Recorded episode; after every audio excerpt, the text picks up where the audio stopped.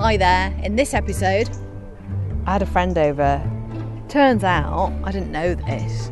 She's a massive gardener. She's got two greenhouses. She keeps bees. I mean, I didn't know that about her. And then all of a sudden, there we are. She's like courgette Mrs. P. Meister.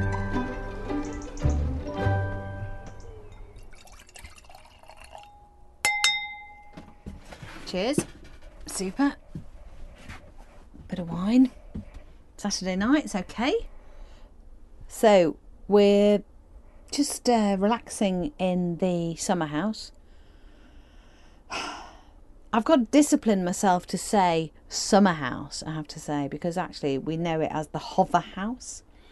The family all refer to it as the hover house, which, oh, hello. It was on stilts, but then we moved it. So it's no longer on stilts. So it no longer hovers. It's just a summer house. So little box wooden box with some nice stuff in it. A sofa which joey can you hear his tail wagging? Joey. Oh yeah. Fluffy mike yeah it's a fluffy boom isn't it? Yeah?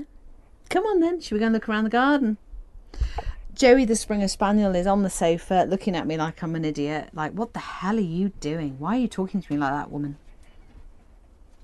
Come on then.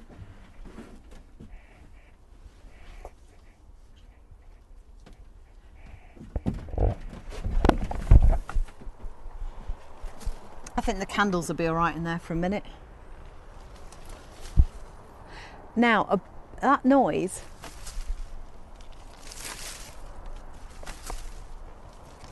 is the door opening against the wisteria which is growing above it. It's on the roof. So we're trying to soften the effects of the hover house, summer house, um, for the neighbours really. And also to create a kind of uh, shaded area above it, a bit more of a porch.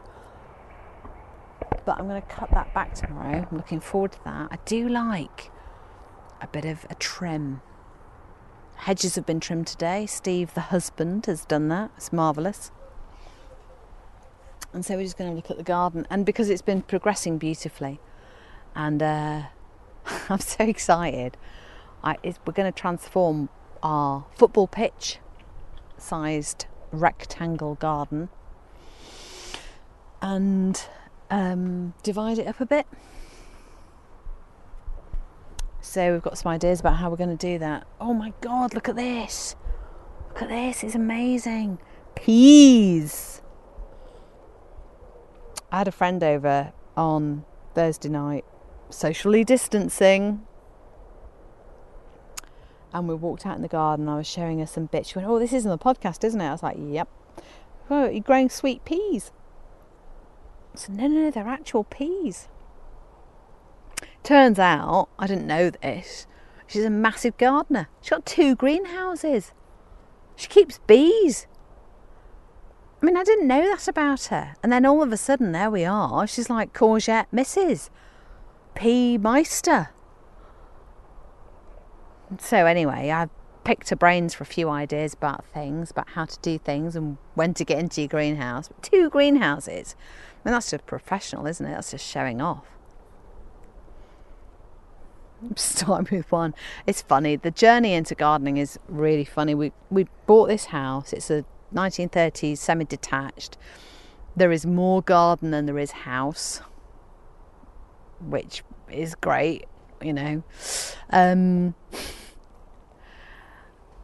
but my initial gardening storage was a little red metal IKEA cabinet placed outside with some small bags of compost in it and a trowel. And it wasn't until recently that I got a shed, and now I feel like I'm really progressing. I'm going to be so grown up with the greenhouse.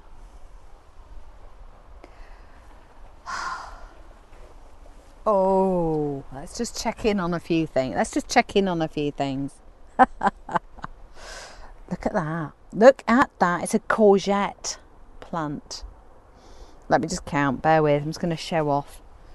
One, two, three, four, five, six, seven.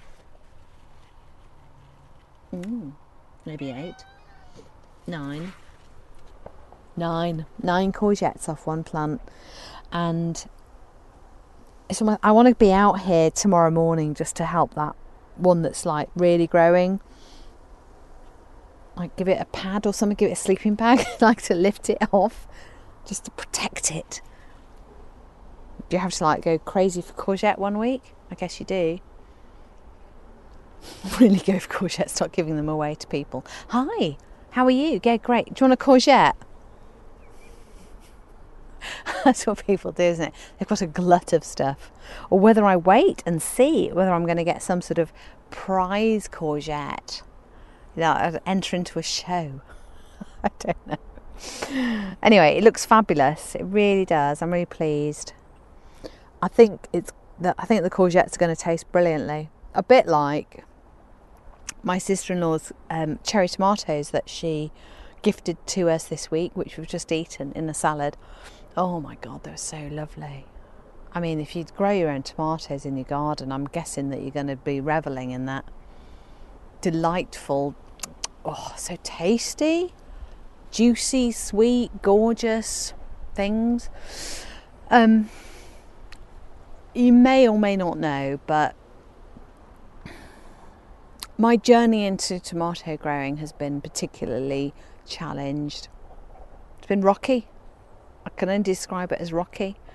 And um, so, for someone else to be gifting me tomatoes, knowing full well that the Alicante version that I was trying so hard to achieve on the windowsill of my kitchen with 49 seedling plants, none of which happened, to then trot up with cherry tomatoes that taste delicious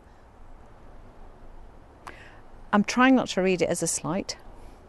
And she knows full well of my challenges because I actually gave her one of the seedling plants. I went, Here you go, here are four seedling plants. I've got 49, I'm gifting them to people. Isn't it going to be marvellous having your own Alicante small tomatoes available to you? Oh, yeah, yeah, yeah. None of them have worked. Even the two I've got left that Delia helped with, my mum helped with, a couple of podcast episodes ago and Tomato Emergency have come to fruition. Literally, have not come to fruition. So I just think it's one upmanship. One up tomato ship. Casper, the cat, is just treading gently through the wildflower meadow. Well, it's more like a cricket. Oh, he's having a. No, no, I thought he was about to have a poo. He's just I thought he was about to have a poo. He's just having to sit down. Oh, now he's doing like cats of Instagram posing, which is to just look cute in the wildflower meadow. Oh, what I'm really enjoying about this at the moment, what I'm really enjoying about the wildflower meadow at the moment, is that it's flowering. So it's June, July, and we've got a lot of yellow flowers coming through yellow daisies, yellow type things. I don't know what they're called. And from the house, which is quite a, you know, far back, you can see all this yellow, and there's not much yellow in the rest of the garden, to be honest. And you can see very strongly uh, two very tall poppies, red, red poppies, very vibrant strong, tall. They don't need staking out. They don't care. They're like, yeah, we're here. We're not here for long, but hey, we're here. And they're gorgeous. They're absolutely glorious. And there's some coming up below. Now I get closer to them. There's cornflower, poppies, white stuff, yellow stuff. I don't know what they're called. The packet had like a million names on it. It was great. I'm really impressed with it. I'm really chuffed with it actually. It's all going to come together beautifully.